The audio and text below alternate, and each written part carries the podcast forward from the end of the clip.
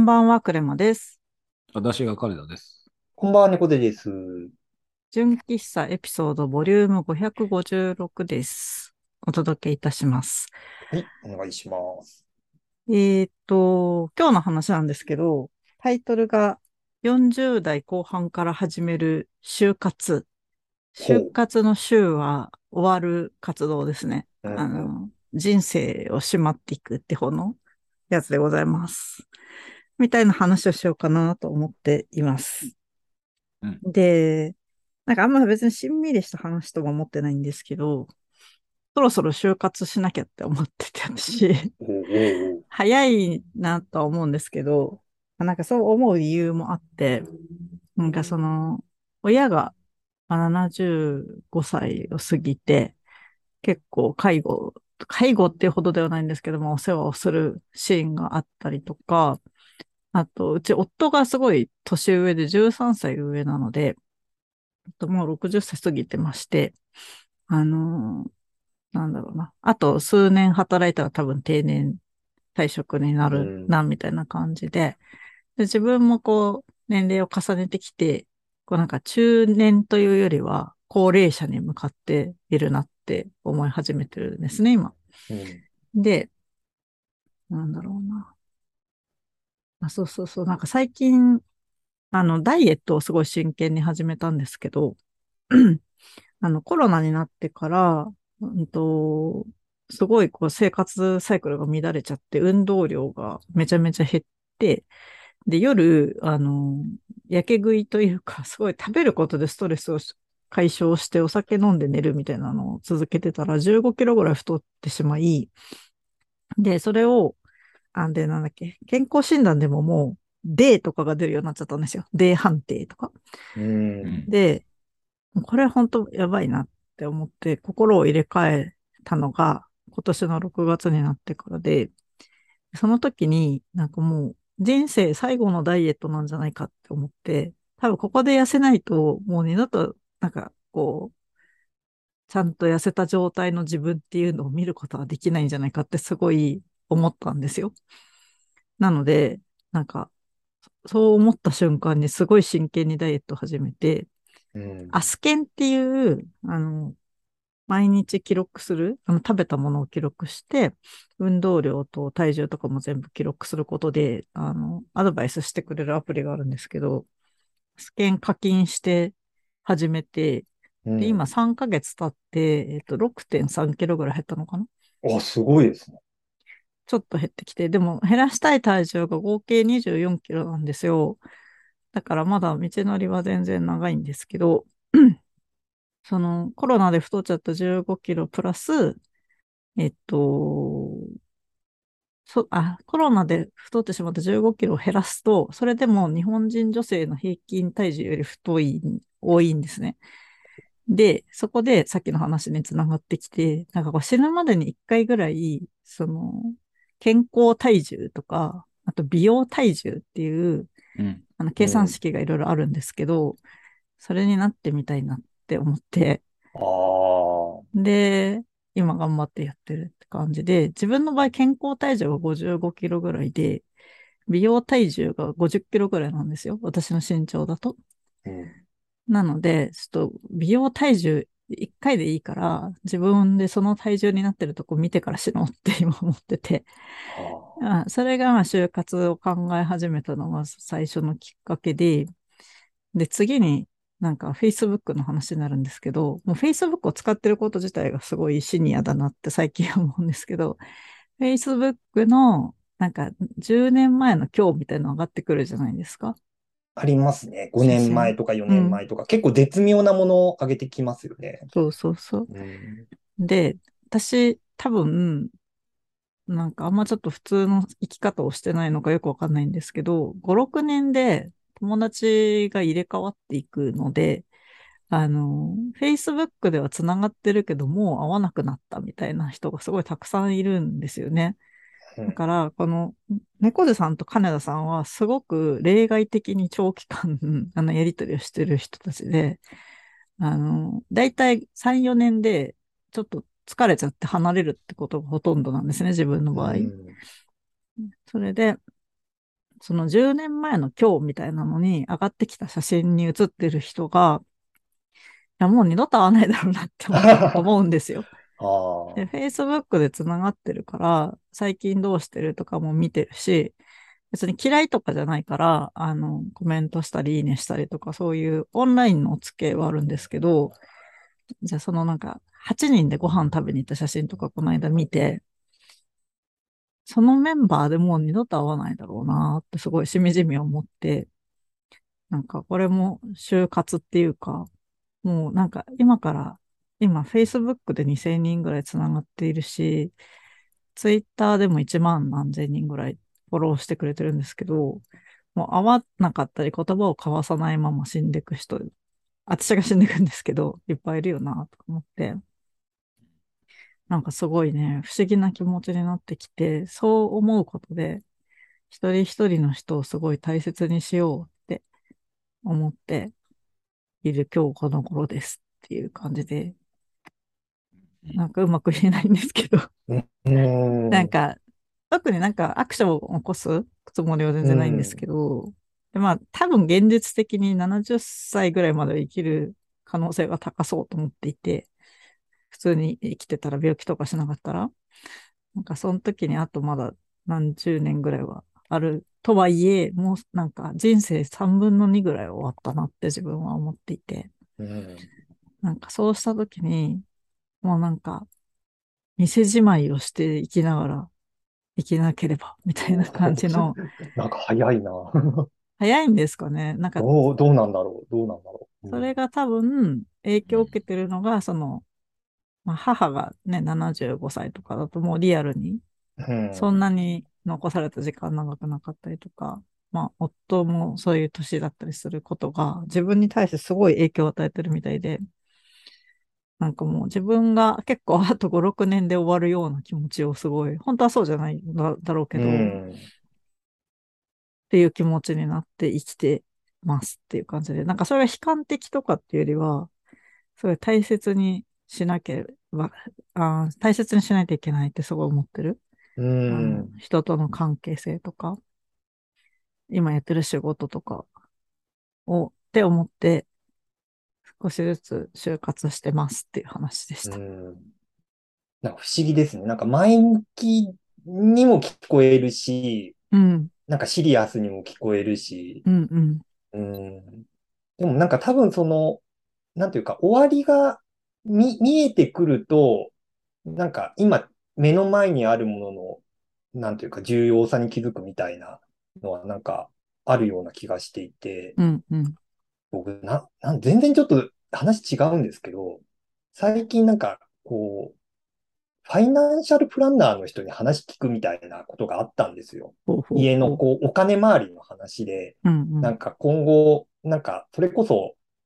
なんか投資とかした方がいいんですか？みたいな話をこう、ちょっと聞いてくれるみたいなのがあって、ちょっと相談乗ってもらったみたいなのがあったんですけど、うん、うん、やっぱなんかおのずと今後どういう人生歩みたいかみたいな話にまあなっていくんですよ。うん、うん、い家買いたいですかとか、うん、うそん、の子供欲しいですかとか、うん、で、老後どうしたいですかみたいな。で、なんかその辺の話を結構、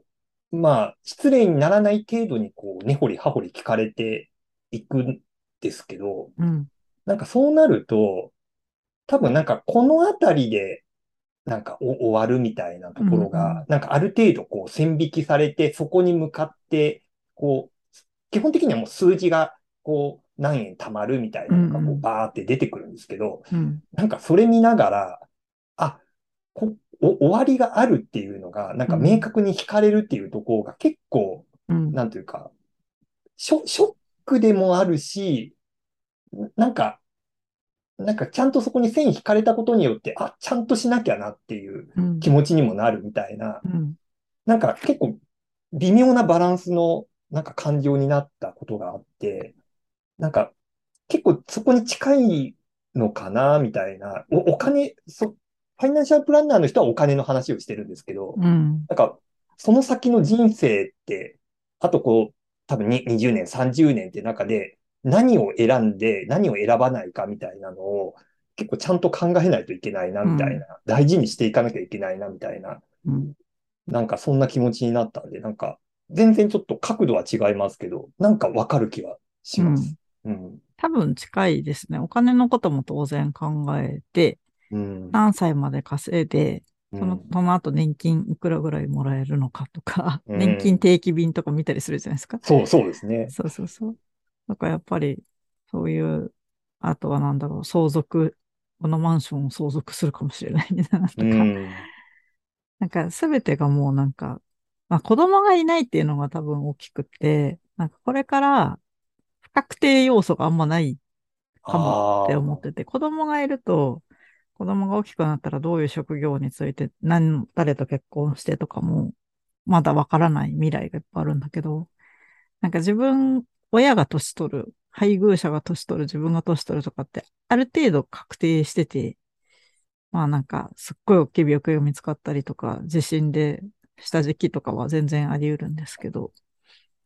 うん、なんか、その決められたラストに向かって、こう、いかに悔いなきように生きるかみたいなのを、なんか最近すごい意識してるんですけど、なんか早いんだろうなとかも思ってるって感じでした。金田さんとかそういうの意識したりしてますか？ああ、でも、なんか定期的に、その悲観するなんとかやつにもなるし、うん。だって高校ぐらいの時はなんかもう30過ぎたら、もうなんかあとはどうでもいいみたいなのは、なんか割とかん、考えてたんですよ。なんかうん。そういうのもあって、で、いつ自分が何かあった時に、その、や、やべえやつとか、なんかそういうわわかんないですけど、そういうアカウントとか、なんかそういうのはいつでも消せるようにうん。うん。ああ。とかっていうのはなんかこう考えたりとかっていうのはなんかあったりはしますかね。であと、うんまあ、たただ極論、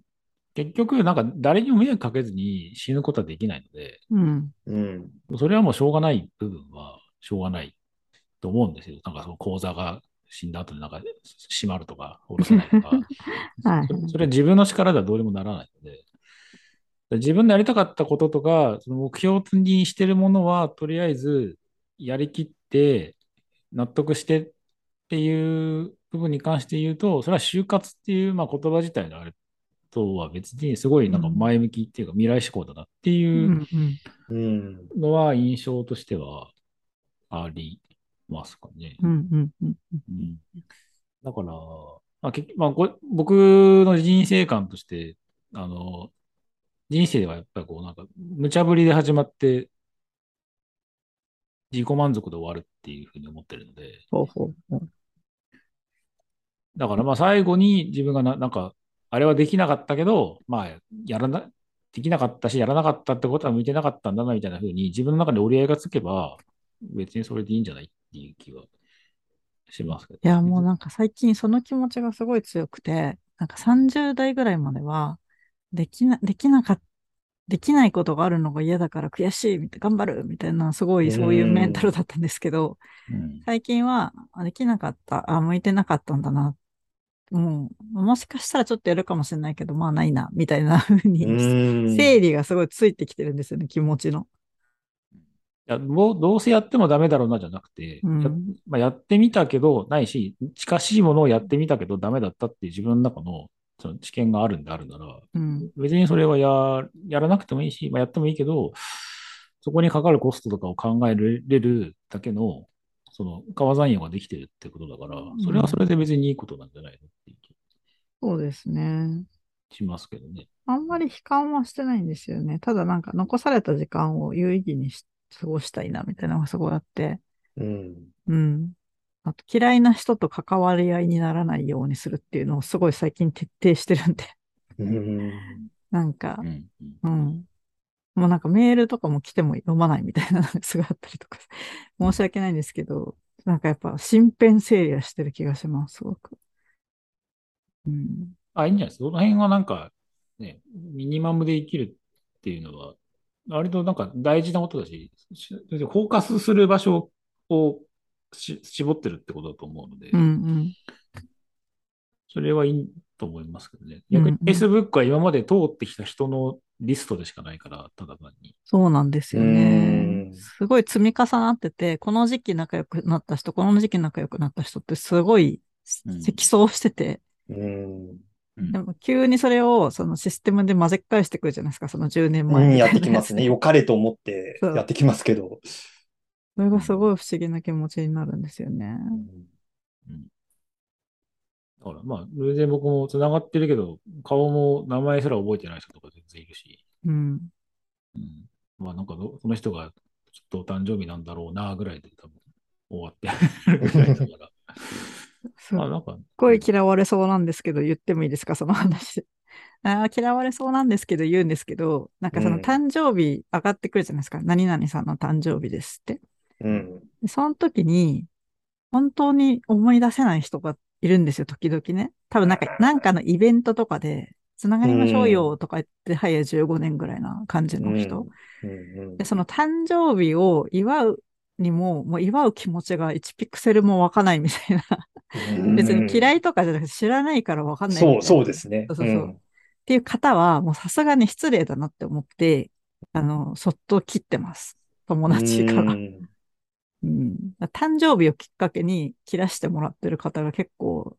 ちょいちょいいて、うんうんそういうこと言うとすごい嫌われちゃいそうなんですけど、やっぱなんか、私の考えとしては、それが嫌いとか、もう二度と会わないとかじゃなくて、縁があれば多分もう一回どっかで会うから、その時にもう一回繋がればいいやって思ってるって感じですかね。うんうん。いや、ありますよ。なんか、なん、なんでしょうね。一時期あり、ありましたね。なんかイベントで、ちょっと軽くお話しして、じゃあちょっと Facebook つながりましょうよ、みたいな。結構、うん二言三言話して、即つながるみたいな人、なんか一時期結構多かったんで、うん。やっぱなんか向かいしてみると、思い出せないって人は何人かいますよねう。ん。私すい。ごい多い。でもツイッターだと、その会ったことなかったりとか知らなくても気にならなくうて、世代的にインスタとかでつながる気持ちはあんまないんですよ。うん。うん。そうで、LINE は LINE でなんかこう、なんだろう、IT 業界と関係ない方との連絡手段として、とりあえず使わざるを得ないみたいなのがあって、うん。なんか Facebook だけが多分自分の中でその、過去からの、こう、お友達というか、知り合いの積層がすごいされていくうん SNS だなってちょっと喋ってて思いました。うんうん。あ、でも、身辺整理、まあ、うん、そうですね。綺麗にしていきたいっていう気持ちはやっぱり、特に日本人のせいなのか、うん。出すとり後に濁さずじゃないですけど、でもそういう気持ちはなんか強くなるのはわかりますけどね。うん。うんまあ、アカウントに関しては正直別に大会すればそれで済む話だったりするんで、そこまで、そううねん、ではないですけど、ただなんとなく何をもって綺麗なのとかもあるし、うん。うん。澄み切って何かを、なんだろう、まっさらな純粋な何かにすることは、そもそもで不可能だよねっていう 諦めというか割り切りも大事だと思うし、まあ、何かしらは残りますからね。うんいろんな活動をしているだけに。そうそうそう。うん。だと思うのでね。だからそれをまあ、なんでしょうね。もう汚しっぱなしで、じゃあねって死んでいくのも、それはそれで残された人からすれば、ああの人らしいねっていうなんか思い出話になったりもするだろうし。うん。だからそう、うん。まあ、まあ、悲観する話じゃないっておっしゃってましたけど、まさにそう、うんうんそうで、うんまあその未来志向の中で何かしら自分的に納得のいく形を取れればいいっていうか、うんうんそこに向かってできることを、まあ、体に関してはその、ね、美容体重でしたっけとかは、うんうん。それは多分良いことだと思うので、全然やっていただくのはいいことかなって。はい。頑張ります。ちょっとね、今の計画だと、来年の8月までに到達しそうなんですよ。1ヶ月に2キロずつうん。減らすとして。なので、それを途中でめげないっていうのはすごい今目標にしてて。うんうん。そうそうそう。頑張ってます。そんな感じで、なんか別にしんみりした話じゃないんですけど、なんかそういう心境になってるよっていうことをちょっと話したかったので、えっ、と、取り上げてみました。はい。今日はちょっと短いかもしれないんですけど、この辺で終わりたいと思います。はい。では、おやすみなさい。おやすみなさい。おやすみなさい。